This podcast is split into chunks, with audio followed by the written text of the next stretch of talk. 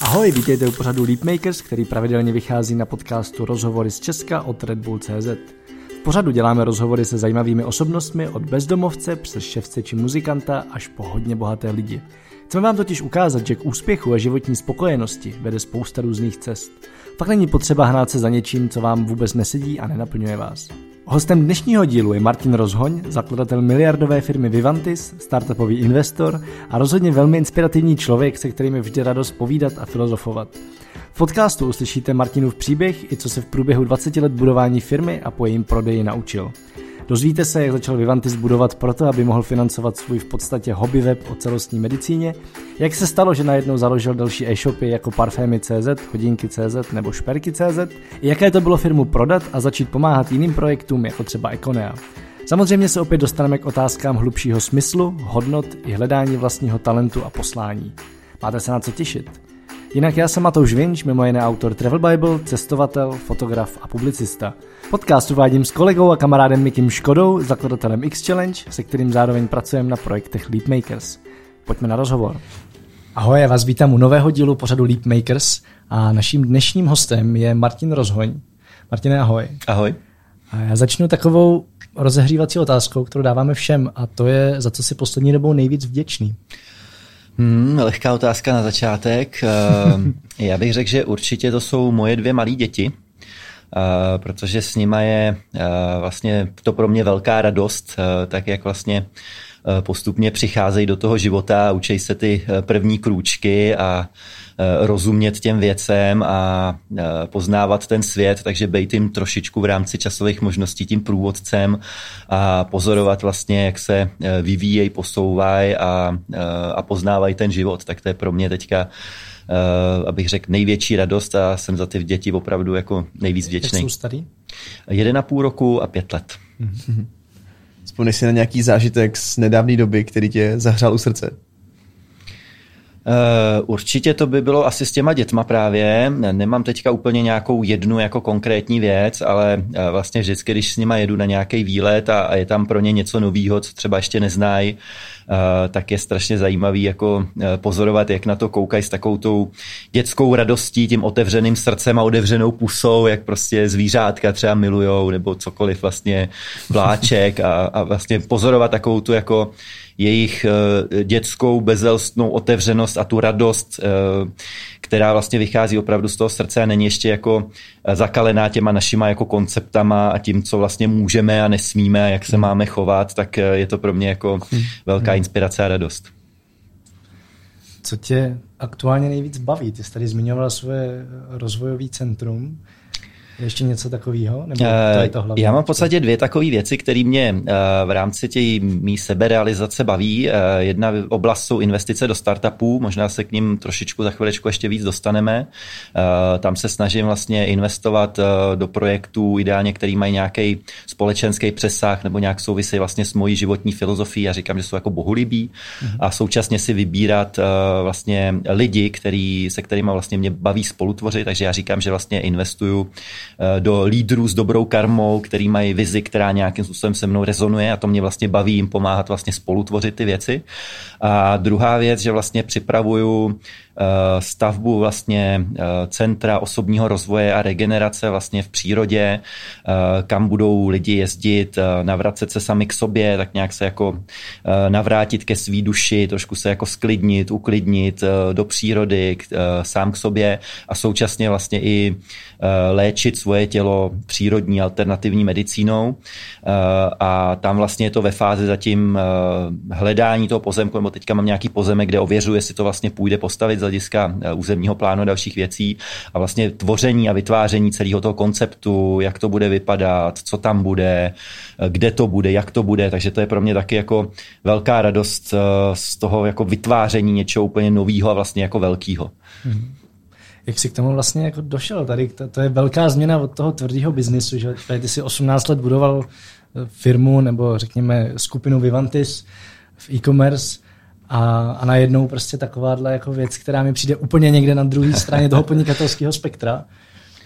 Uh, ono to tak možná jako z, z pohledu zvenku vypadá, ale já jsem vlastně vždycky už jako relativně odmala měl vlastně velký vztah jednak alternativní medicíně. Vlastně celý Vivantis vznikl na tom, že já jsem nejdřív založil Eh, informační web celostní medicína CZ, který vlastně mhm. byl o té alternativní přírodní celostní medicíně a k tomu pak vlastně, aby to z něčeho se dalo financovat, protože jsem byl chudej student na vysoké škole, tak vznikl e-shop pro zdraví CZ s bylinkama, s vitamínama, vlastně s těma produktama, který, eh, o kterých vlastně se na tom webu psalo. Takže a pak postupně v rámci Vivantisu vznikly ty další e-shopy.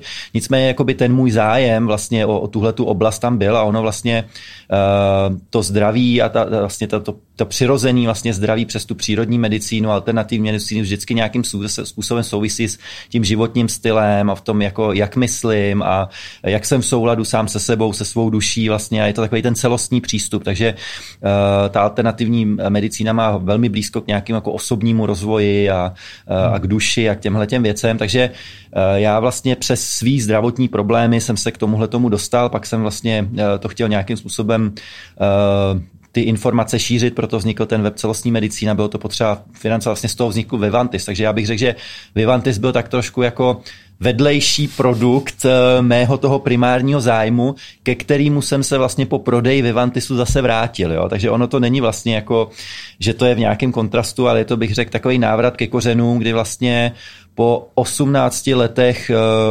budování firmy, která vlastně měla miliardu obratu, když jsem odcházel 300 zaměstnanců, eh, se vlastně navracím k tomu, eh, co mě jako dává smysl, baví, naplňuje a, a, a vidím v tom něco, co, co chci jako podporovat.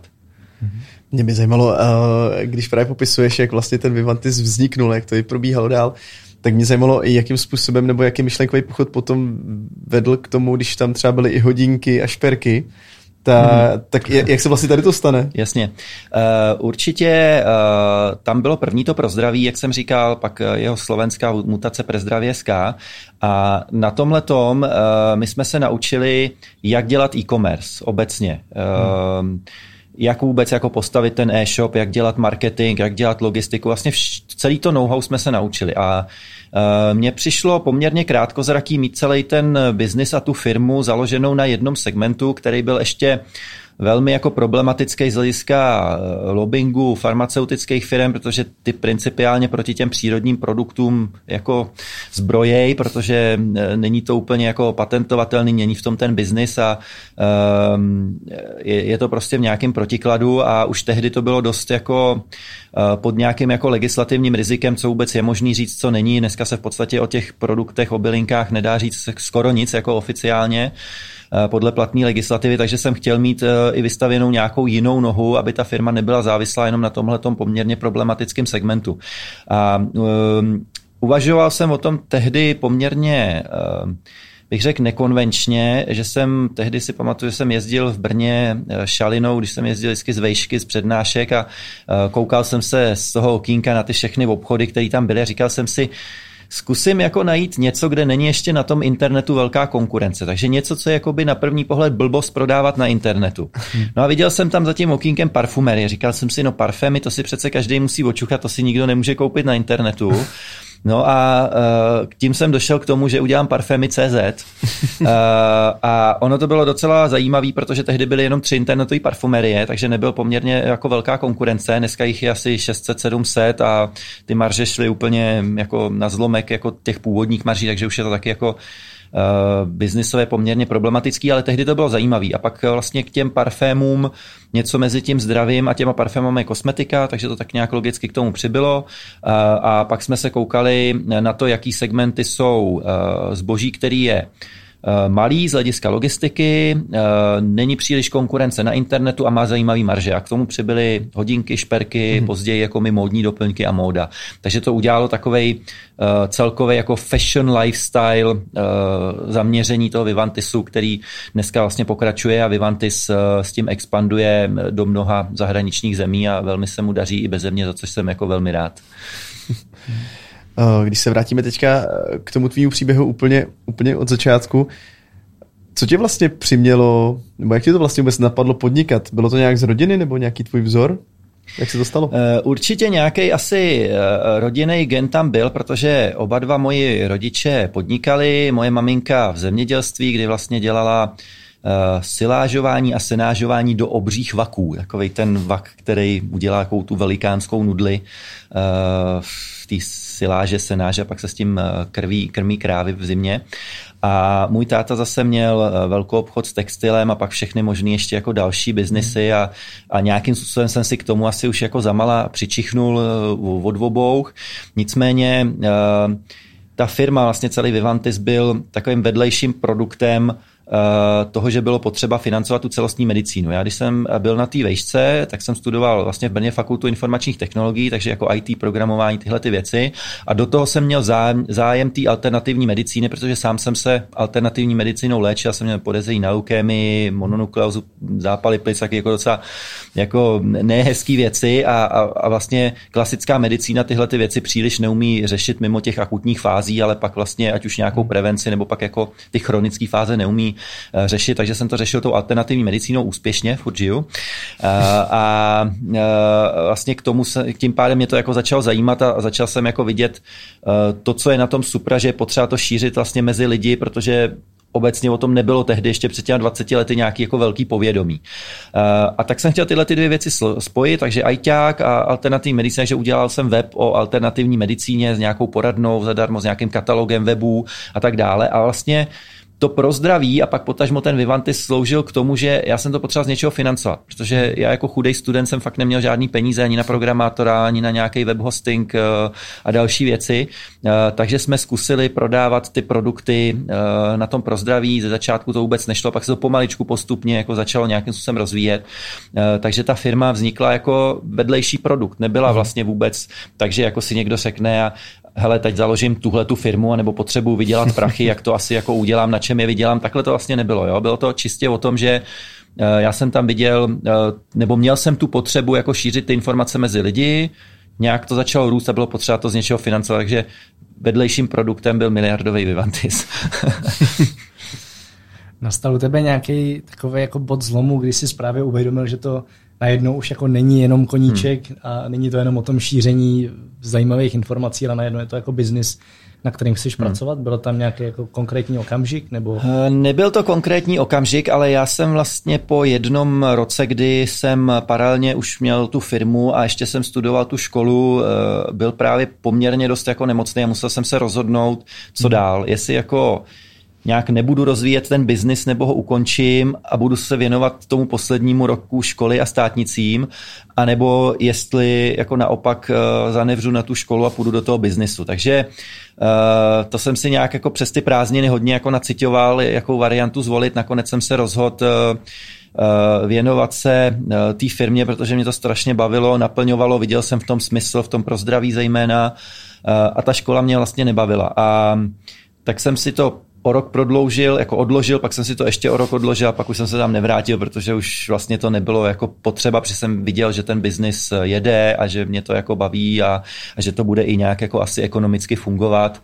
Uh, takže došlo jako tomuhle tomu přerodu ze studií do uh, plnohodnotného biznisu. A tím, že jsem se tomu začal plnohodnotně věnovat, že to nebylo jenom jako u té školy po večerech, jako ten první rok, tak to začalo samozřejmě o to víc růst a uh, k mý mamince, která mi s tím pomáhala, tak jsme najali prvního kamaráda, druhého kamaráda, třetího kamaráda, pak jako začala v obýváku, nejdřív v ložnici, na chodbě, v garáži vznikat firma, která se neustále rozrůstala, rozrůstala celých těch 20 let. Takže jestli to chápu správně, tak tam vlastně nebylo takový to, takový to období, kdy bych si představil, že jako student teda máš nějakou jako hezkou myšlenku, hezkou vizi a potřebuješ vydělávat všude možně na brigádách, abys vůbec mohl dělat, co tě baví. Už, už jsi s tím dokázal jako nějak život po nějaké době? Uh, no já jsem uh, tam měl vizi, to si pamatuju, že jsem uh, poměrně dlouhou dobu si vlastně dával nahoru záměr, že bych chtěl dělat něco, co mě bude jako hluboce naplňovat a současně na tom vydělám i peníze. Jo, protože jsem chtěl něco tvořit, ale nevěděl jsem úplně co. A vlastně pak vlastně přišlo nějak, nějaký ten jako side effect té celostní medicíně to pro zdraví a ten Vivantis a vlastně se mi to naplnilo, že jsem dělal eh, dlouhý roky něco, co mě fakt bavilo, naplňovalo a nakonec to přineslo i ty peníze po tom prodeji té firmy. Eh, byť to samozřejmě mělo pak i nějaké jako negativní aspekty a tu firmu jsem nakonec prodal, protože už jako to bylo na mě strašně velký, byl jsem strašně vyčerpaný po těch letech, eh, ale ten záměr se mi vlastně jako splnil v tomhle. Takže ta vize tam tam byla v tomhle. Šel bys do toho znova? Eh, no, eh, takhle, s tím, že už tu zkušenost mám prožitou, tak z dnešní optiky bych do toho už znova nešel, protože to už mám jako zažito, odžito a tu zkušenost znova nepotřebuju. Určitě bych to dělal jako úplně jinak a, a dělal bych asi úplně i jiné věci. Eh, na druhou stranu si myslím, že ta zkušenost mě obrovsky dala, vlastně obrovsky mě posunula, protože já jsem bez jakýkoliv zkušenosti, kdy jsem nikdy nikde nepracoval, eh, byl hozený do toho, že jsem musel jako začít budovat firmu, řídit lidi, eh, půjčit si od banky na blanko směnku 150 milionů eh, a, a vlastně plavat jako ve velmi jako velkých jako peřejích. A to mě pomohlo se hodně vlastně osobnostně posunout, rozvíjet, naučit se řešit jako neřešitelné věci a vyzrát. Jo? Jako z hmm. toho uh, pubertálního studentíčka uh, jako dospět a, a převzít vlastně tu zodpovědnost za 300 zaměstnanců a, a celou tu firmu. A nebylo to určitě pro mě lehký a, a různě jsem v tom jako plaval a topil se, ale vždycky jsem se nějak jako vynořil a doplaval jsem do úspěšného konce nakonec, takže jsem s tím spokojený. Jako neměnil bych to. Určitě hmm. velmi jako dobrá životní zkušenost. To je hezký, jak popsal tu zkušenost jako uh, schopnost řešit neřešitelné věci. Hmm. To si myslím, že tady to by si mělo pro hodně lidí. já, já, myslím, že vlastně podnikání principiálně, když není člověk jenom jako živnostíček, že dělá na sebe a opravdu něco buduje, tak je vlastně o neustálém řešení problémů. Jo? To je jako problem solving od rána do večera a když samozřejmě ta firma je jako velká už a, a je v nějakém třeba dynamickém prostředí, jako třeba internet je hyperkonkurenční, hyperdynamický, 46 tisíc e-shopů, extrémní tlak jako konkurenční. To je v Česku, uh, 46 tisíc. No, no, no. Takže, takže tam jako no, opravdu... e-shopů na obyvatele na světě.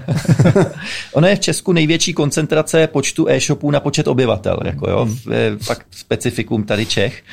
Uh, tak jako tím pádem je, je to opravdu jako hyperdynamický, hyperkonkurenční prostředí a a tím pádem člověk musí opravdu makat, jako a když jako na chvíli usne v tom, tak se probudí, ale už ta firma neexistuje. Jo. Možná ještě jenom, promiň Miky, mě jenom zajímá, co na to vlastně na začátku říkali tvoji rodiče, hmm. takový to jako nejbližší okolí i kamarádů, jestli třeba fakt jako o nějaký kamarády kvůli tomu přišel. Eh, tak maminka mě s tím pomáhala od samého začátku, hmm. protože ona je taky taková babka bylinářka, takže hodně i to know-how bylo z počátku od ní, protože ona mě přivedla k té alternativní medicíně. Eh, takže to byl člověk, který mě v těch prvních letech tu firmu pomohl vlastně vybudovat. Eh, od táty jsem měl zase ty zkušenosti z toho jeho podnikání, takže tento principiálně taky podporoval, byť to viděl někdy jako hodně rizikově, to, co, to, co vlastně dělám. Eh, a měl obavy, abych eh, prostě byl schopen třeba splatit ty úvěry té bance a, a, a jestli to vlastně jako zvládnu takhle velkou firmu s tolika lidma a, a říkal mě, že bych to měl spíš jako prodat dřív, než jsem to udělal a tak. Hmm. Uh, ale obecně ta podpora tam jako určitě byla a určitě si myslím, že byli hrdí na to, co jsem vlastně jako vybudoval. Uh, a co se týče kamarádů, tak Chrudim je poměrně malá, takže Vivantis tam byl hodně vidět a tím pádem jsem tam byl vidět jako i hodně já a myslím, že obecně uh, ta podpora jako tam byla i určitě jako asi obdiv, že se nám tohle to podařilo vybudovat. Uh, na druhou stranu o některý kamarády jsem přišel tím, že jsem je ze začátku vzal do té firmy hmm. uh, a ono to bylo tak, že Eh, já nevím, byli třeba čtyři lidi, kteří balili balíčky, byli v logistice a pak, eh, když už jich bylo šest, tak musel být jeden šéf, tak se řeklo, tak ty seš tady nejdíl, tak ty budeš šéf. Ten jim začal jako nějakým způsobem šéfovat, ale pak už, když tam bylo 20, tak se třeba zjistilo, že na to nemá ty předpoklady, jo? že třeba nemá jako manažerské schopnosti nebo neumí to s číslama nebo něco takového. Eh, a pak vlastně Eh, jsme se museli rozloučit a to byly právě v několika případech ty moji kamarádi, se kterými jsem se musel rozloučit a bylo to pro mě i pro ně jako velmi bolestivý, protože oni tam byli od začátku, já jsem tam je měl od začátku, byla tam jako velmi rodinná atmosféra a pak v jednu chvíli, když jsem chtěl, aby ta firma rostla dál, tak jsem se musel s některýma těma lidma rozloučit a let, často to bylo jako velmi emotivní, dokonce i s pláčem si pamatuju, že byly určitý případy eh, a to bylo vlastně pro mě nejtěžší Uh, vlastně někoho, s někým se jako loučit a, a vlastně byť to nebylo třeba nějak jako ve špatné atmosféře, ale obecně prostě uh, ty, ty odchody z té firmy byly pro mě vždycky to nejtěžší. No. Jak se dělá takovýhle rozhodnutí? Měl jsi někoho, s kým se mohl jako tady tom poradit? Uh, no já jsem docela jako introvertní a uh, a většinou jsem si tyhle ty věci nějak přemítal v sobě poměrně dlouho vždycky, až to jako došlo do nějakého stavu, že už nešlo přemítat a muselo se jako jednat, protože už to někde začalo ně, něco vlastně jako hroutit nebo nějak eh, kvasit, nebo tam začaly být blbý vztahy nebo něco takového, že někdy jsem to bohužel nechával vyhnívat díl, než by bylo zdrávo. Eh, a obecně je potřeba říct, že eh, i tím, že jsem introvert, i tím, že jsem vlastně nikdy nepracoval, tak třeba ten management lidí bylo pro mě poměrně jako těžký téma a vlastně na tom jsem ztrácel nejvíc energie. Jo? Jako čím těm, těch lidí tam bylo víc a už člověk třeba tam nebyla taková rodinná atmosféra jako v těch prvních 20 lidech a muselo se to už pak řídit třeba přes dvouúrovňový management, tak to bylo pro mě vlastně těžší a těžší. A i díky tomu, že, jak říkám, tohle nebyla moje silná stránka, musel jsem to, se to poměrně těžce učit ty skily, jako ty měkké dovednosti za pochodu, eh, tak eh, to byl jeden z důvodů, proč jsem vlastně po deseti letech eh, vyhořel a pak se mi to ještě po několika letech opakovalo, až jsem nakonec tu firmu prodal, protože už jsem jako energeticky nebyl schopný tak velkou firmu sám táhnout.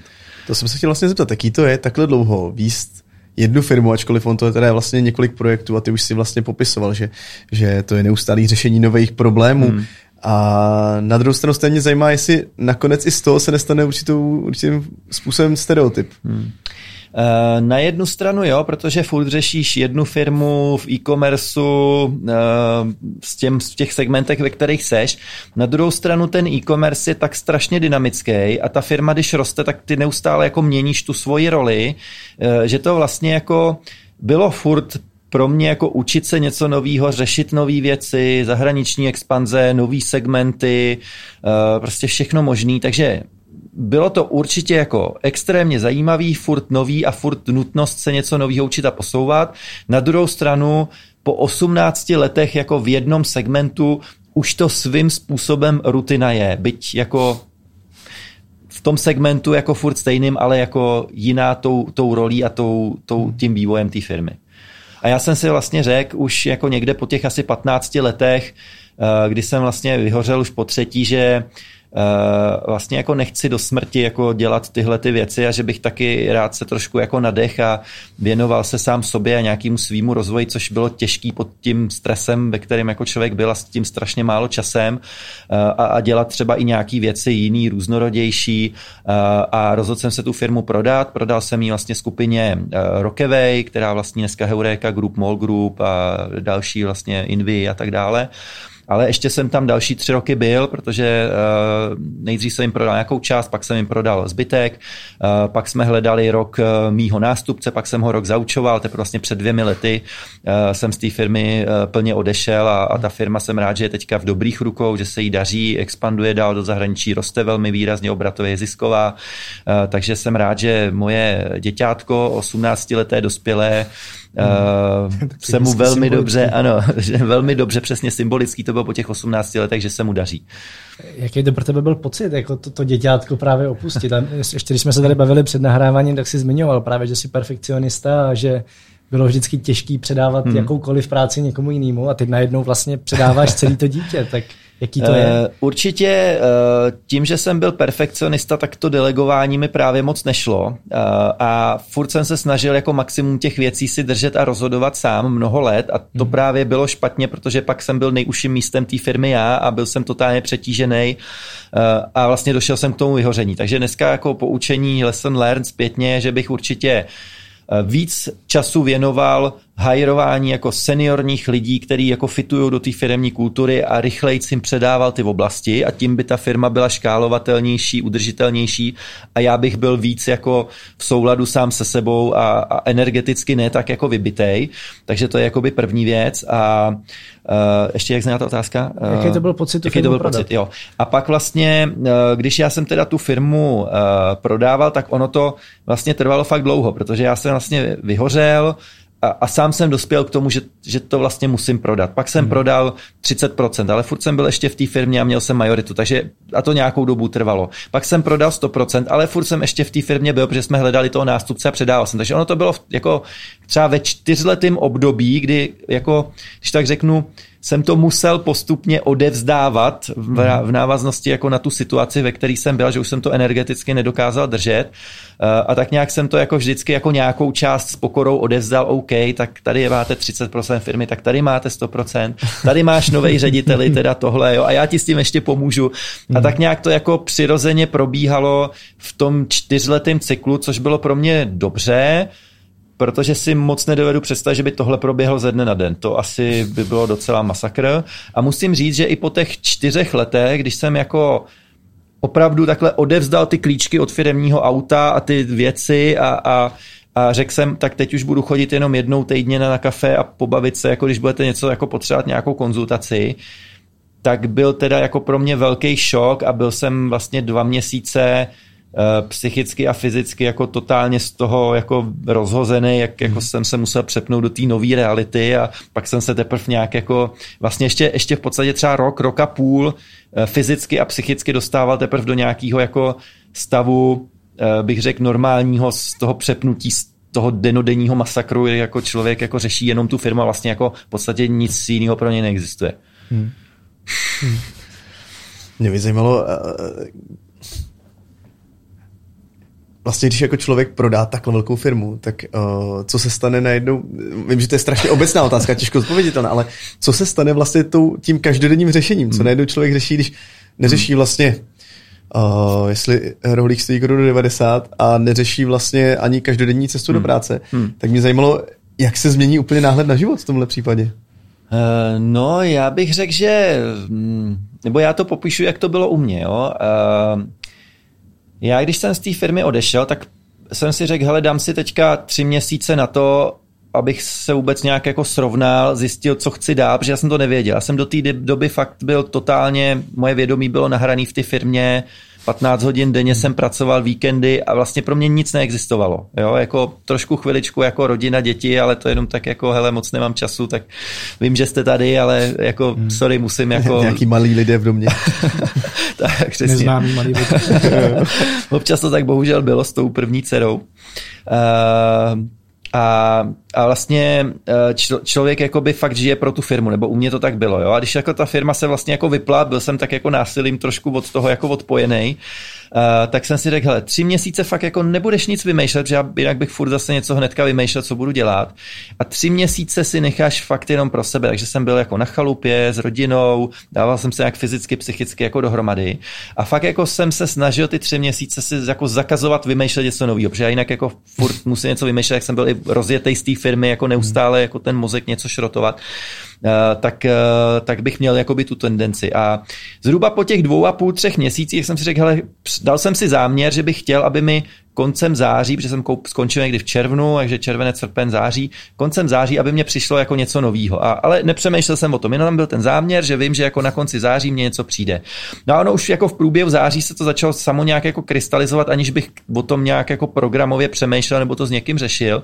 A došel jsem k tomu, že jsem nabral jako obrovské množství zkušeností, který vlastně jako nechci zahodit, že bych rád je nějakým způsobem dál předával lidem, protože mě to jako baví, furt jako naplňuje, hmm. poměrně těžce jsem je jako předal, ale chce je můžu, těžce jsem je nabil, ale chce je můžu jako předat, takže v tom jsem viděl určitou jako svůj smysl a přidanou hodnotu. Současně jsem si říkal, že mám nějaký peníze, který jsem dostal jako za prodej té firmy, byť jsem jako furt ještě většinu peněz měl a mám vlastně v dluhopisech uh, MOL Groupu, protože já jsem vyměnil část firmy za peníze a část vlastně vlastně za dluhopisy té firmy, která nás koupila. Takže tam ještě většinu těch peněz mám a e, současně jsem si říkal, hele, mám asi docela jako dobrý jméno na trhu, což e, když jsem tyhle všechny věci dal dohromady, tak mě vyšlo investování do startupů, který vlastně mi jsou nějakým způsobem blízký. Uh, zužitkovat ty vědomosti, zužitkovat ty peníze a dělat vlastně věci, které mě baví s lidma, který mě vlastně budou bavit a naplňovat.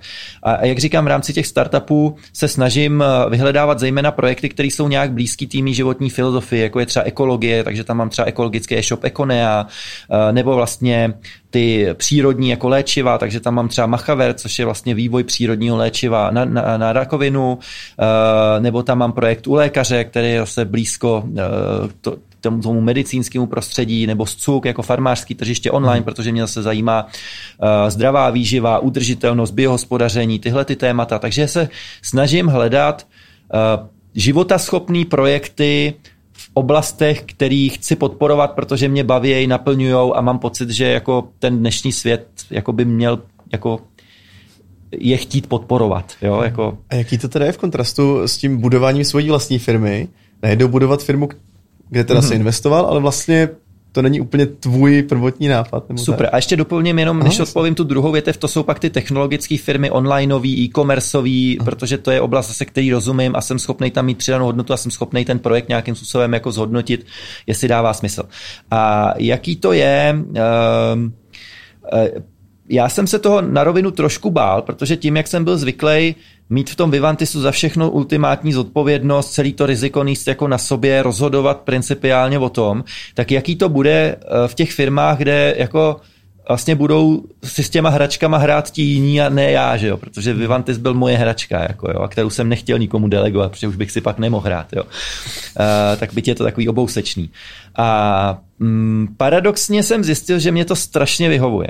A to z několika důvodů. Já jsem ve všech těch projektech uh, minoritní akcionář, uh, nechci si tam dávat žádný jako ovládací práva, plně respektuju to, že eh, ta hračka je někoho jiného a že on si s ní hraje podle svého nejlepšího vědomí a svědomí. A já jsem vlastně jenom takový jako rádce, dobrý rádce, který, když on chce, tak já mu maximálně se snažím pomoct v nastavení nějaký strategie, produktu, salesu, sehnat lidi, nastavit nějaký finanční řízení, prostě všechno to, co jsem se v tom Vivantisu naučil, tak to se snažím vlastně do těch firm předávat a samozřejmě i, i ty peníze tam dát. A uh, a co mě na tom baví, že všichni tyhle ty lidi v těch startupech, který, se kterými já se potkám a hlavně který si vybírám, tak jsou extrémně motivovaní eh, a extrémně vlastně chtějí makat a tu firmu posouvat a mají ty nápady, invence a jsou strašně vděční za to, že já jim s tím pomáhám. Což bylo v ostrém kontaktu, kontrastu s tím, když já jsem byl jediný majitel a měl jsem 300 zaměstnanců, který se musel honit do práce a do výkonu a motivovat je a vlastně je do toho pušovat. Jo? Když to tady to je úplně jako ten opačný přístup. Jo? Ty zaměstnanci povětšinou, nechci jako mluvit o všech, protože tam byli skvělí lidi, kteří jako tu, tu firmu extrémně jako táhli a, a těm jsem strašně vě, jako věčnej, ale jako taková ta většina prostě se nějak jako vezla a spíš jako byla potřeba je trošku popohánět, aby jako to bylo efektivní ta firma. Tady je to prostě přesně ten opak, že oni jako extrémně jedou, jsou extrémně výkonní a, a jsou jako velmi vděční za to, že jim vlastně pomáhám budovat tu jejich firmu, realizovat ten jejich sen. A to mě na tom jako strašně baví, jo? že vlastně dělám s motivovanýma, Eh, s inteligentníma, mm, eh, skvělýma lidma, který mají tu vizi, chtějí to budovat a, což, a já jim nějak můžu na tom participovat. Což je jedna z věcí, která mě hodně zajímá, protože ty si tady zmiňoval, že minimálně část těch startupů je víc jako bohulibá, že ti nejde primárně o stonásobný zhodnocení, ale jde ti i o ten jejich jako efekt na svět, mm-hmm. nějaký pozitivní. Mm-hmm jakým způsobem si vybíráš ty lidi, se kterými pak budeš spolupracovat. Protože jo. to třeba pro mě osobně v podnikání je vůbec jako ta nejtěžší věc, jo? Hmm. poznat člověka, hmm. se kterým budeme dlouhodobě fungovat dobře. Já to řeknu ještě, jak přistupuju k těm dvou oblastem. Eh, ty technologické startupy beru jako víc biznisově, takže hmm. tam se opravdu koukám na ten jako business model, return of investment, jak je to škálovatelný, jak to ekonomicky funguje, hmm. za kolik to půjde někdy pravděpodobně prodat, když si to nenecháme a tak dále. U těch, eh, u té druhé nohy, těch jako bohulibých projektů, jak jsem říkal, kam zřadím třeba Scuk, Econea, Machavert a tak dále, eh, tak se nekoukám primárně eh, na ten zisk, ale primárně na to, aby vlastně jaký, jaký dopad ten projekt dělá na tu společnost a jak ho vlastně maximalizovat. Což často je samozřejmě přes, přes ty jako peníze, škálovatelnost té firmy a zase to jako jde do toho biznisu, mm-hmm. protože podle mě tam, kde jako hlasujeme tou peněženkou, tak tam reálně měníme ten svět a je to jako udržitelný na rozdíl třeba od některých jakoby neziskovek, takže moje cesta je měnit ten svět jakoby přes ten biznis, ale těma projektama, kde není primární vydělat peníze, ale primární je vlastně ta vize, Jo, že ty peníze jsou jenom ta krev pro tu vizi. A takový lidi já si vlastně vybírám, který vlastně žijou pro tu vizi, nedělají to primárně jakoby z těch komerčních uh, účelů, ale současně ty projekty uh, musí být ekonomicky udržitelný. Takže já tam třeba nepožaduju to, že na to musím vydělat prachy, ale většinou chci aspoň to, co jsem tam dal, aby se mi někdy v nějakém čase jako splatilo. Hmm. Když z toho bude nějaký zisk, je to fajn, ale není to ta moje primární motivace. Jo, a jak si teda vybírám ty lidi do těch projektů, tak uh, je to tak, že uh, já v tomhle hodně dám jako na intuici. A spojuju tam přístup toho, jako té racionality s tou intuicí a většinou, než se rozhodnu investovat do nějakého projektu, tak se vlastně hodně s těma lidma potkávám a, a řeším s nima celou tu strategii, tu vizi toho projektu, tu ekonomiku, jak to nastavit. A vlastně strašně moc práce odmakáme ještě předtím, než se rozhodnu, jestli do toho investovat nebo ne. Jo? Takže máme třeba pět, deset, několika hodinových schůzek a snažím se vlastně poznávat ten projekt, poznávat toho člověka a zjišťovat, jestli vlastně máme ten podobný pohled na to a můžeme v tom být tudíž parťáci, aby jsme to spolu tvořili. A často se stane, že zjistím, že ten projekt třeba ekonomicky nebude fungovat, nebo že s těma lidma si jako úplně nesedíme, že tam není ta dobrá karma, jak já tomu hmm. říkám. A pak jdu od toho, jo. Těm lidem třeba nějak s tím projektem pomůžu v rámci toho, ale nakonec do toho nezainvestuju. Je to jako na jednu stranu nevýhoda, že strávím strašně moc času s těma projektama eh, a zainvestuju ve výsledku jako do malého množství projektů. Je to tak, že třeba ze 100 projektů, který jako mě někdo pošle jako do e-mailu nebo na LinkedInu, třeba tak se s 50 projektama potkám uh, a nějak třeba z 20 pokračuju a nakonec třeba do jednoho, do dvou zainvestuju. Takže ten konverzní hmm. poměr je jako 1-2%, takže je tam strašný investice jakoby toho času jako předtím. Uh, ale na druhou stranu, zase tím, že tomu věnuju takhle hodně času předtím, tak věřím, že dokážu uh, velmi dobře Eh, minimalizovat to riziko, že udělám tu špatnou investici do toho projektu, potažmo do toho člověka, protože já dělám vždycky investici do toho člověka, to, že ten produkt pak třeba vypadá úplně jinak, než jsme si mysleli na začátku, je poměrně častý v tom startupu, ale já vlastně dělám jako investici do potenciálu a vize toho člověka. A, a, a to vlastně potřebuji zjistit na tom produktu, který je spíš jenom takový trenažer a my se jako o tom bavíme a řešíme tu strategii a ty čísla, tu vizi a já vlastně na tom poznávám toho člověka. Takhle, takhle vlastně s tím pracuji. Tam možná souvisí otázka, kterou trošku jako přeskočím dál a ještě se k tomu asi vrátíme, ale jaký jsou teda pro tebe nejdůležitější hodnoty, kterými se v životě řídíš? Mm-hmm. Je to s tím hodně souvisí. Mm-hmm. Uh, pro mě je hodně důležitý uh, dělat věci jako autenticky, žít ten život autenticky, pravdivě a v souladu uh, sám se sebou. To znamená dělat přesně ty věci, jako které mě bavějí, tak nejlíp, jak umím a, a a dělat je vlastně v souladu se sebou a pravdivě. Jo? To znamená, že i já bych řekl, že mám poměrně jako dobrý jméno na tom trhu tím, že jsem jako friendly a otevřený vlastně k těm founderům a často vlastně jim jako radím i tak trošku třeba někdy proti sobě, jak vlastně tu investici udělat, na co si dát pozor, aby vlastně někde sekundárně se jim to pak zase nevyplatilo. Spoustě projektů třeba pomáhám i zadarmo, přestože od začátku vím, že do toho nezainvestuju, protože v tom vidím smysl a baví mě to a věřím jako v tu dobrou karmu, že když člověk jako něco udělá jako dobrýho pro ty lidi, takže se mu to zase buď od nich nebo někde prostě vrátí. Jo? Ale nedělám to jako na úkor sebe, dělám to jenom proto, že mě to vlastně jako baví a že to je v souladu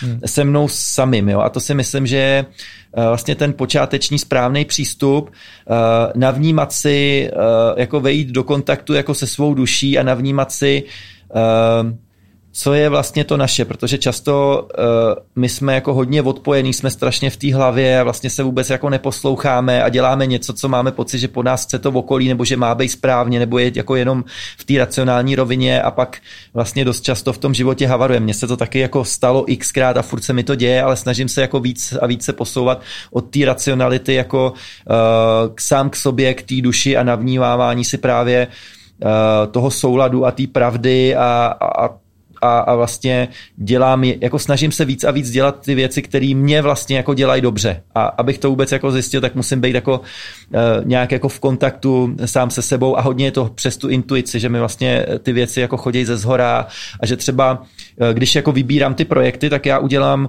jako všechny ty racionální kroky, že jako udělám ty schůzky s těma lidma, probereme strategii, zjistím si konkurenci, trh, čísla, prostě spočítáme business plán, najdu všechny jako slabý místa, snažím se to jako rozcupovat a pak si dám třeba jako dva, tři týdny jako odstup a jenom si jakoby ten projekt a toho člověka navnímávám. Jo? A kdykoliv vlastně, když si na to vzpomenu, tak si říkám, hele, jako tenhle ten projekt, tenhle ten člověk, jako chce se mi do toho jít, jako teče mi tam ta energie, je to tam, anebo cítím, že to je jako nějaký divný, že to jako vlastně úplně si nejsem jistý, jo, a vlastně přes ten pocit, přes tu intuici se nakonec jako v drtivé většině případů jako rozhodnu. A zatím mám hmm. pocit, tím, že mi zatím žádný z těch 13 nebo 14 projektů, který mám neskrachoval, tak mám pocit, že tenhle přístup je jako správný a vlastně baví mě to se všema těma foundrama i po těch třeba třech letech mám jako dobrý vztahy, nikde mi to jako neskolabovalo na, na, na čemkoliv A, a je to taková pro mě jako škola života, kdy si teďka eh, tu svoji životní filozofii ověřuju v té denodenní praxi, jestli tak, jak si myslím, že to funguje, jestli to opravdu reálně funguje.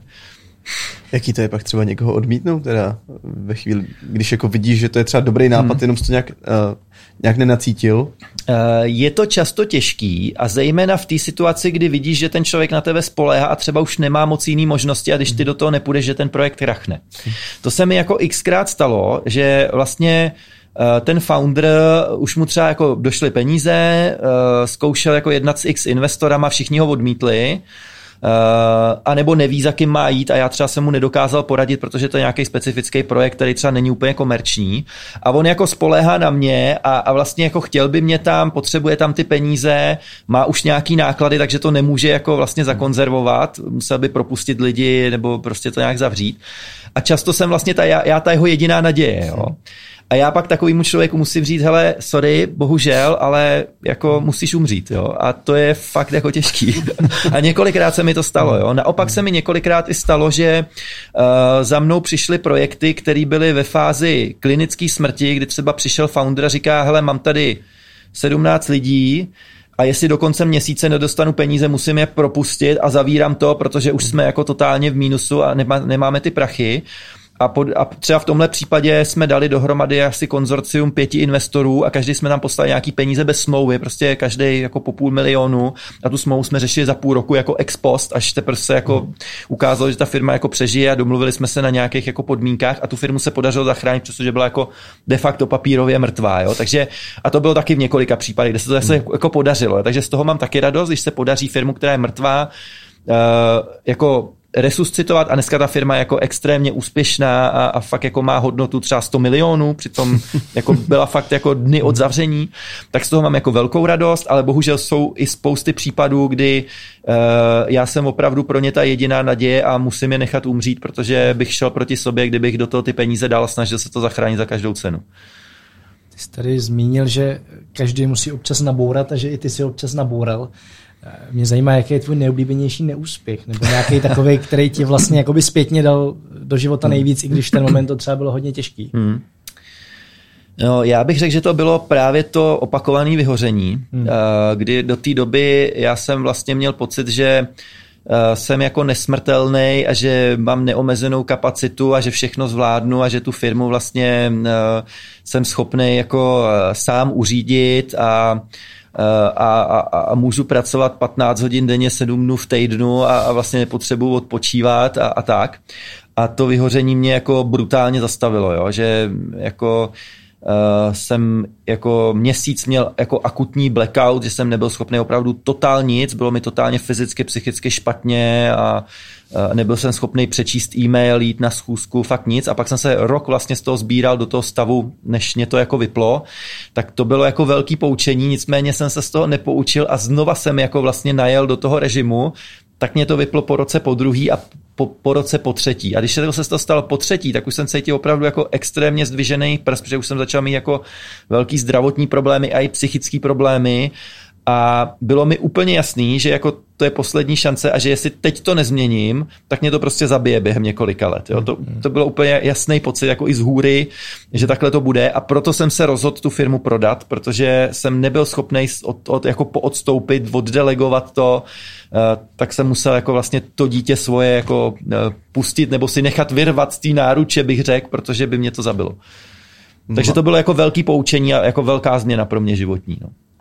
Mě jenom zajímá ještě, proč vlastně se spolučil až po třetí, jak to, že tam jako... Já jsem velký zabedněnec. Eh, furt jsem měl pocit, že to prostě nějak dám a určitě to bylo o velkým egu v tu chvíli a o nerespektování limitů svého těla a duše a, a neposlouchání se a to se učím teďka furt tyhle věci. Jakou roli v tom ještě hrála tvoje žena a pak jako i dítě? To musí být přece jako hrozně silný hmm. tam. To určitě k tomu velmi přispělo, protože já jsem vlastně fakt i tím, že jsem měl ten 150 milionový úvěr a ta firma jako nebyla nějak extrémně zisková, furt to bylo takový jako sou, sou na přežití, dokonce jsme byli x lety ve ztrátě, a hrozilo prostě, že mě ten úvěr se splatně, že já o tu firmu jakoby přijdu a, a o všechno, protože jsem měl na sebe těch 150 milionů, jako ne, že bych něco měl, jsem tehdy nic nevlastnil, ale do smrti vlastně bych to splácel a byl bych asi v osobním bankrotu nebo žebrák. Takže tam jako jsem si kreslil všechny možné jako uh, katastrofický scénáře tím, že jsem jako byl perfekcionista a a tudíž jsem si jako eh, měl pocit, že furt musím jako pracovat a ta rodina byla totálně pro mě jako na vedlejším místě. Jo. Tak si pamatuju různý jako momenty, že jsem přišel domů a uh, dcera ke mně přiběhla nadšená dvouletá, tříletá, říká tatínku, pojď si se mnou jako hrát a, a já jsem jí řekl, hele, já musím jí řešit maily, jako nemůžu. Jako, jo. A ona se jako rozbrečela, tatínek si jako se mnou nechce brát a hrát a teď jako když vidíte ten usedavý pláč toho zklamaného dítěte, prostě hmm. bezelstného, jakože vlastně ho tatínek odmítne, tak eh, to s člověkem samozřejmě jako hne a eh, a žena samozřejmě byla pro, jako na mě naštvaná kvůli tomu, že se nevěnují a té rodině, takže uh, to byl pro mě taky jeden z těch zásadních faktorů, proč jsem se jako rozhodl to nakonec prodat a, a jít prostě jinou cestou. Máš od té doby nějaký, návod na sebe, jak takovým situacím předejít, nebo mm, takhle vůbec, jako máš v tuhle chvíli nějaký, nějaký takový jako ať už periodicky nebo neperiodicky se opakující těžký vlivní. Mě by zajímalo, co si z toho člověk odnese, protože předpokládám, že, že něco musíš najednou dělat, co tě do toho už znovu nedostalo. Kromě toho, že jsi ehm, prodal firmu. Takže no, jasně, že jsi já jsem jako na, eh, na tom pracoval i vnitřně, i zvnějšku. Vnitřně jsem na tom pracoval tak, že vlastně i celých těch 18 let, co jsem měl firmu, i teďka dál jako eh, pracuji na sobě v rámci uh, jako osobního rozvoje, tak se snažím jako pracovat s tím svým vnitřkem, ať už formou nějakých jako eh, konstelací, regresí, psychoterapii, prostě všech možných jako práce vlastně na, na tom vnitřku, aby člověk uh, vlastně jako věděl, kdo je a, a obrousil ty největší jako hrany a extrémy, který mu nějak, kterým asi sám jako hází ty klacky jako pod nohy. Uh, Eh, takže na tom pracuju, ale současně jsem na tom pracoval i v tom venku, jo? že jsem jako změnil ty podmínky, ve kterých jsem byl, protože ta firma se stala pro mě uh, jako velkou svěrací kazajkou v rámci té zodpovědnosti a, a toho vlastně, jak, jako co jsem jako musel, takže jsem se zbavil vlastně i tohodle toho a tím, že dneska eh, jako v podstatě dělám na volný noze ty, ty startupy a sám si můžu určit, jako kdy chci pracovat, kdy nechci, eh, kolik jako energie do toho budu dávat tenhle týden a kolik příští a kdy si mu dovolenou a, a kdy se budu věnovat dětem, tak je to pro mě jako mnohem svobodnější. A řekl bych, že teda furt ještě jako pracuji jako víc, než bych měl a chtěl, ale furt je to třeba o 60-70% lepší než ten hmm. totální extrém v tom Vivantisu. Takže jako pracuju i zvnějšku, i zevnitř na tom. Třeba nějaký jako nastavený režim, který ti říká ne, jako teď mám jít do práce, ale spíš prostě teď mám jít z práce? Uh, dal jsem si limit, že v Praze uh, po schůzkách jsem jenom dva dny v týdnu, protože už jsem měl tendenci to jako víc jako rozšiřovat, být tady tři dny, čtyři dny, jo, a proto abych všechny ty schůzky stihnul a mohl se tomu pověnovat. Ale pak jsem si dal fakt jako limit a uh, víc než ty dva dny v týdnu tomu opravdu jakoby nevěnuju. To znamená, že dva dny v týdnu mám osobní schůzky od rána do večera prostě v Praze a ty zbylý dny uh, jako pracuji z domova, mám to jako volnější, uh, věnuju se dětem nebo věnuju se tomu novému projektu, vlastně tomu, to, té stavbě toho centra a tak dále a nějakým jako dalším věcem a už to mám takový jako free, že prostě uh, některý den pracuji 8 hodin, někde, některý den 2 hodiny jo, a, a, a organizuju si to tak, jak vlastně jakoby potřebuju já. Mm-hmm. Takže ale nemáš nějaký jakoby jasný mantinel, protože já se dovedu představit, že je hrozně snadný tomu sklouznout zpátky, že jo? ještě když se to baví hmm. teď, jakoby jo. jsi v nějaký flow pracovní, tak najednou prostě makáš 15 hodin denně, ani nevíš jak. Je to tak a uh, tím mantinelem jsou pro mě hodně ty děti, protože když jsem s těma dětma, tak se vlastně nedá pracovat. Ty dvě malé děti tě hmm. tak jako zaměstnají, uh, korto mladší, eh, že to vlastně jakoby nejde, jo? takže to možná jako kouknu na nějaký mailu v průběhu dne na telefonu, ale to je jako relativně pár minut, ale nemůžeš jako se věnovat nějaký souvislý práci, kde se potřebuješ jako koncentrovat. Takže eh, já prostě, když třeba mám den, že jsem s dětma na výletě nebo se o ně starám, tak vlastně automaticky nemůžu pracovat a je to pro mě takový jako odpojováč eh, a, a tím dalším limitem jako prostě je ten ty dva dny na ty schůzky jakoby v té Praze, takže takhle nějak si to jako balancuju. A samozřejmě snažím se jako víc třeba eh, se věnovat sobě, že chodím jako do přírody, jsem víc na chalupě, eh, sportuju a tak dále, takže tím vlastně tak nějak jako ten čas si naplním něčím jiným, než je ta práce. Mm-hmm. teďka se tam na otázku, na kterou opravdu nevím, jestli mi dokáže dát odpověď, jo, ale uh, kdybych byl teďka posluchačem a řekl bych si, že bych chtěl žít jako Martin, což samozřejmě jako všichni víme, že prostě ano, každý žije podle sebe, jo, ale co by podle tebe měl být uh, první krok k tomu žít podobně jako ty? Pokud, teď, pokud bychom vzali tu inspiraci nevím, jako v jakém to... aspektu to bereš, protože žít jako Martin, nevím, jestli je úplně uh, jako ideální volba, jo, protože já furt jako žiju jako extrémně jako hektický život, ale na druhou stranu jako extrémně jako mě to baví a naplňuje. Eh, ale to není jako fakt pro každýho, jo. Prostě tam musíš být jako, jako svým verme, způsobem prostě... jako úchyl, aby tě tohle to jako bavilo a takhle se jako dokázal žít. Jo. Je to jako fakt jako extrémní, jo. OK, tak se bereme ty úchyly, který chtějí žít jako ty. Eh, já bych řekl obecně, když to jako víc zobecním, jo, ale tímhle směrem, tak eh, podle mě první věc je, že by si každý měl jako navnímat vlastně, kdo je a co chce vlastně jako dělat a co ho vlastně baví a naplňuje. My jsme se tady bavili o konceptu Ikigai, který asi už je trošku známý, nebo se to dá jako vygooglovat. Zjistit vlastně, co mě baví a co mě naplňuje. Současně v čem jako dovedu být dobrý a současně za co mě jsou ochotní lidi platit. To je jako, jako zjednodušený ten koncept. Eh, a, a, a, v tom můžu pak vlastně něco jako kreativně jako tvořit a realizovat se a mít tam vlastně využít ty své silné stránky, současně mě to naplňuje a současně mě to jako ekonomicky živí a přináší přináší mi tu hojnost. A to je pro mě vlastně takový ten jako svatý grál, kterýho jako já se snažím jako dosáhnout a myslím, že se mi to hodně už jakoby daří. Já říkám, že štěstí nebo úspěch je pro mě dělat věci, které mě hluboce naplňují, jak nejlépe umím, a to znamená jako až za hranicí jako by té komfortní zóny, aby mě to vlastně rozvíjelo a posouvalo a současně naplňovalo.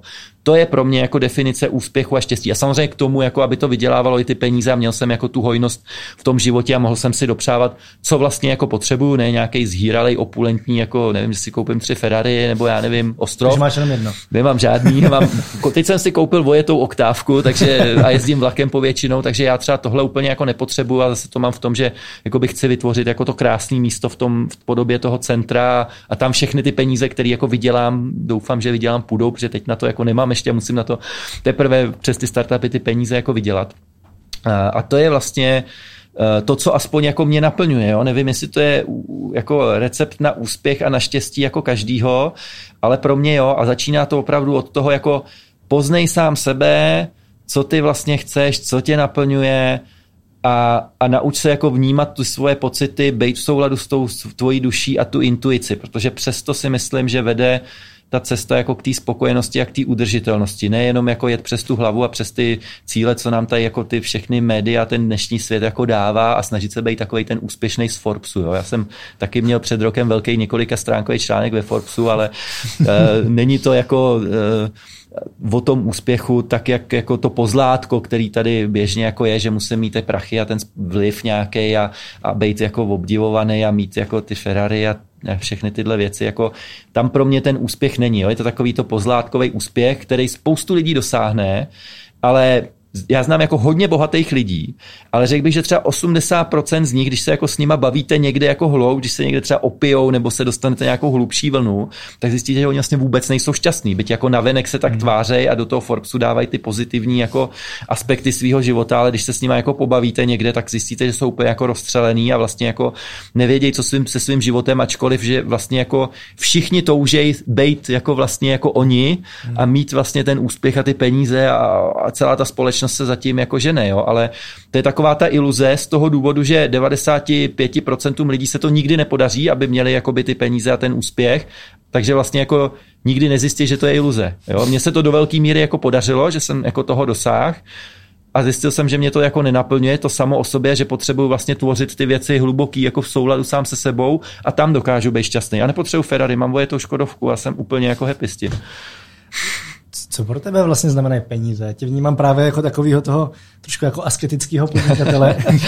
který vlastně, to jako nic z toho, co dělá, nedělá kvůli penězům, že to je hmm. právě jako kvůli tomu smyslu, hmm. ale zároveň ty peníze mají nějakou roli Jasně. v životě, tak mě zajímá, jako jak, jak uh, máš ty... Ty peníze tam mají naprosto nezastupitelnou roli, proto mluvím i o tom, že v Ikigai musí být i to, za co ti jsou lidi mhm. ochotní platit, že ty biznesy, které podporují, musí být udržitelný a musí jako ve výsledku generovat peníze aspoň sami pro sebe nebo nejlépe i nějaký zisk.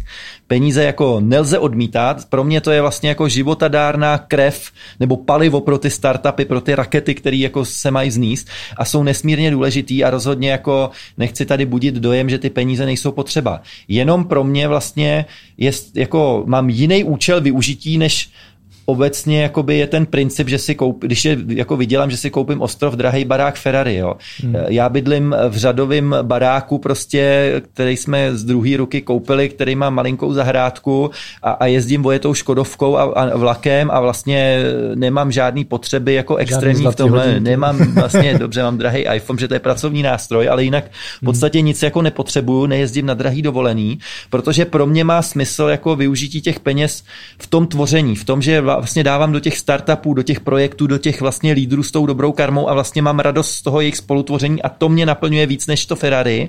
A současně vlastně uh, chci vlastně vytvořit to místo uh, v podobě toho centra, kam ty lidi jako budou jezdit se právě navracet k té své duši a zjišťovat, kdo, kdo vlastně jsou a dávat se jako do souladu se sebou i to tělo, i tu, i tu duši a, a vlastně docházet k tomu opravdému jako štěstí a naplnění, protože to vidím, jako že je ten smysl a to mě vlastně jako teďka obrovsky jako ženy a naplňuje a na to budu teďka potřebovat vydělat jako opravdu velký peníze, hmm. pokud hmm. se to podaří jako zrealizovat a, a to třeba mi dává smysl, jo? ale každý to má jinak, já to mám prostě takhle. Když by se teďka podíval na dnešní svět z nějakého nadhledu, jaký vlastnosti a schopnosti jsou podle tebe důležitý v dnešním světě? Například trošičku odlišně třeba od dřívější doby bez internetový No podle toho, co chceš, podle toho, jestli chceš být úspěšný tím konvenčním způsobem, anebo jestli chceš být šťastný třeba víc tím způsobem, ke kterým se snažím směrovat já. To je úplně jako jiný skillset, jo? Takže teď na co se ptáš vlastně? Co chceš? Samozřejmě na ten tvůj, že? Červenou nebo modrou pilulku? Já, já, mám, já mám pocit, že si, že si v předchozích deseti minutách schrnul záměr našeho podcastu, takže, takže uh, se spíš ptám na ten, na ten tvůj náhled na, na, ten, na ten svět, na, na to, jak by podle tebe jak si ty myslíš, že, že by ten svět mohl být šťastnější?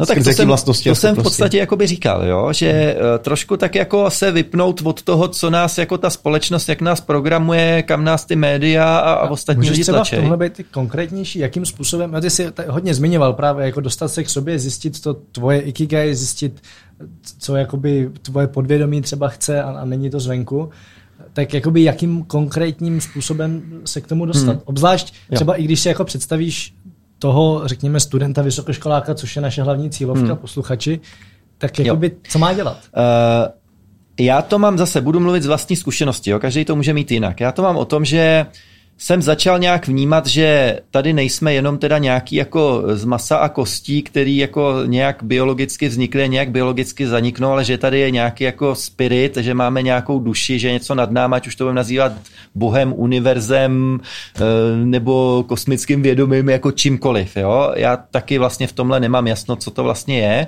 ale mám pocit, že tady jako něco nad náma je a že vlastně je dobrý s tím pracovat, zvědomovat si to a nejenom všechno se snažit urvat tou hlavou, ale mít jako tu duši vlastně napojenou eh, tady jako na nějaký spirit, který nás jako přesahuje a který nás vlastně může hodně jako obohatit a, a, a vlastně je to o tom, jako když se dostáváme do souladu se sebou, tak to znamená vlastně, že se dostáváme do souladu s tím univerzálním vědomím, který nás nějakým způsobem tady jako stvořilo. Jo? A já když to jako řeknu ještě v té filozofii dál, jak to vnímám, já vnímám, že uh, to, co my tady žijeme, je v podstatě nějaká jako principiálně virtuální realita, kterou jsme si jednak zvolili při příchodu tady na ten svět, ale současně si ji neustále ovlivňujeme vlastně svým vědomím, svou úrovní vědomí, tak jak tady žijeme. To znamená, že tu realitu, když jako jsme si tohohle toho konceptu jako vědomi, a dneska tenhle koncept vlastně dokazují nejnovější výzkumy z kvantové fyziky, doporučuju třeba profesora Jana Raka, Čecha, který celý život vlastně pracoval v CERNu vlastně a je to vlastně eh, vědec, který se zabývá a kvantovou fyzikou a dneska vlastně on spojuje ty uh, duchovní tisíciletý moudra s těma nejvinovějšíma výzkumama a ono se to úplně protnulo. Úplně vlastně jako to absolutně uh, se dneska jako potkává a je to dokazatelný z hlediska těch experimentů ty kvantové fyziky a to mě úplně jako fascinovalo, že tohle je možný, že už to není jenom nějaký jako empirický, jako že něčemu věříš, jako, jo, hmm. ale už je to dneska jako dokázaný na té jako kvantové vědecké úrovni.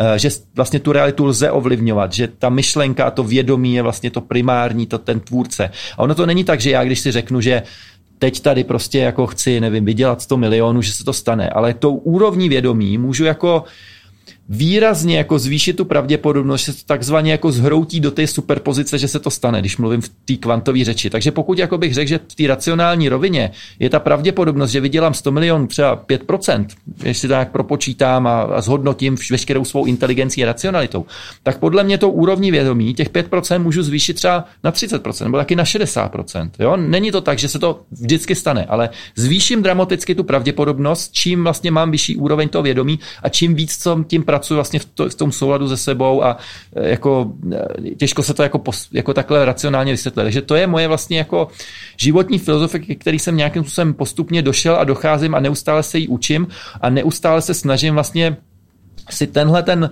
jako filozofický koncept ověřovat v té praxi, jo? v tom jako e, tvrdým podrobení jako denodenní jako realitě a tomu, jestli jako, když takhle přistupuju třeba k tomu investování, jestli opravdu to bude fungovat, jestli ty projekty přežijou, jestli na nich vydělám ty peníze, jestli mě to bude bavit a naplňovat e, a tak dále. Takže je to pro mě jako velmi jako taková dobrodružná journey, uh, uh, spojená vlastně s, i s velkým riskem, ať už jako finančním nebo jakoby jiným. Uh, a je to hodně jako za hranicí třeba i té komfortní zóny, ale strašně mě to jako baví objevovat a poznávat, protože se tím vlastně strašně posouvám sám.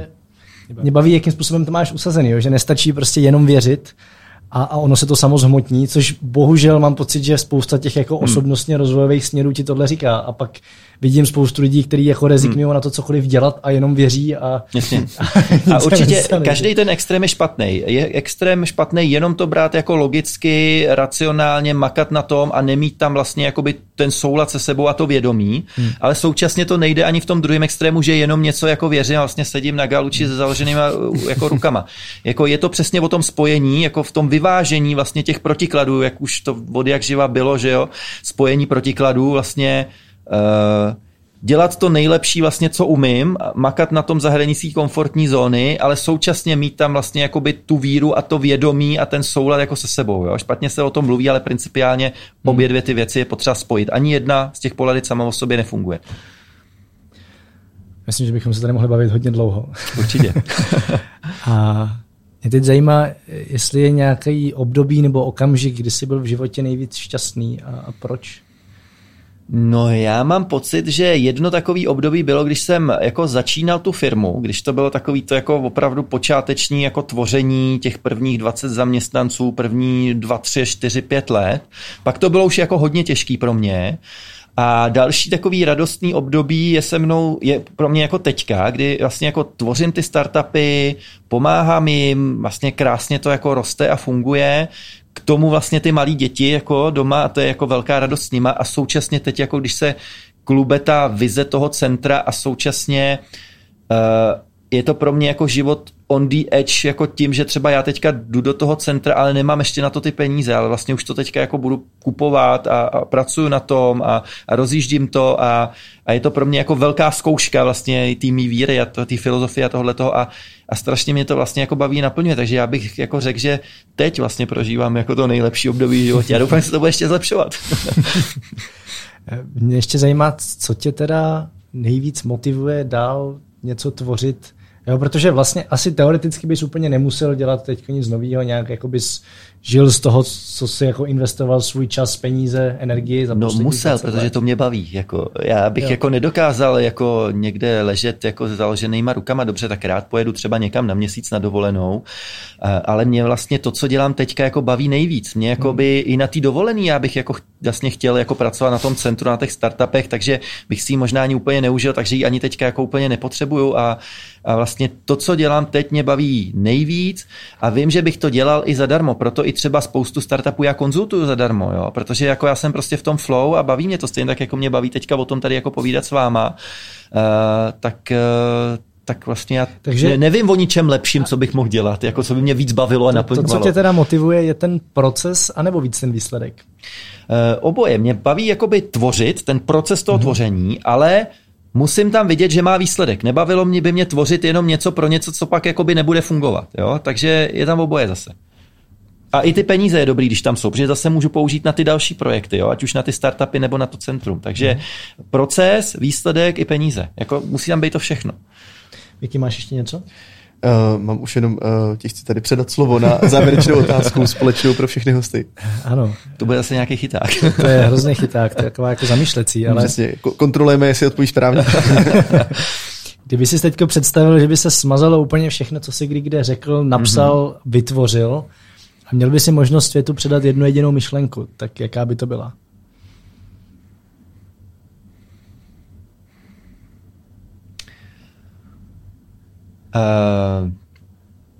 Bylo by ta myšlenka o tom, o té virtuální realitě, že to, co žijeme tady, je vlastně určitý matrix, určitá virtuální realita a je dobrý jako vlastně postupně prohlídnout tu iluzi a začít vlastně uh, v souladu se sebou vědomně vlastně tvořit a zvyšovat si tu úroveň vědomí a poznání vlastně, jak ta realita ve skutečnosti funguje, protože mám pocit, že tak, jak tady žijeme, žijeme v totální jako matrixové iluzi a nastává doba, kdy se ta opona začíná vlastně jako poodhalovat a my jako lidi Uh, máme tu možnost jako tohle začít víc a víc prohlídnout, což jsme v minulosti neměli a žít vlastně víc v souladu se sebou vědomějc a vlastně jako se víc jako zvyšovat tu svoji úroveň toho vědomí, což je jako můj smysl života pro mě a i jakoby smysl toho, co činím, že vlastně jakoby tohle to nějak postupně do budoucna jako předávat lidem i prostřednictvím jakoby toho centra nepřímo a, hmm. a, a, toho, že vlastně já se to učím žít na sebe a možná třeba do budoucna jako tím jako budu inspirovat. Tak jo, tak moc děkujeme za rozhovor. Já taky moc děkuji. Díky. Díky. Líbilo? Sdílejte prosím podcast dál. Zároveň nezapomeňte odebírat kanál Rozhovory z Česka od Red Bull CZ, ať vám neutečou další díly. Najdete ho na Apple Podcast, Spotify či kdekoliv, kde posloucháte své podcasty. Feedback nebo typy k podcastu posílejte na podcast zavináč Red Bull CZ. Těšíme se v příštím dílu naslyšenou. A kdybyste se nemohli dočkat, rozhodně si poslechněte i další rozhovory z kanálu Rozhovory z Česka. Mějte se skvěle!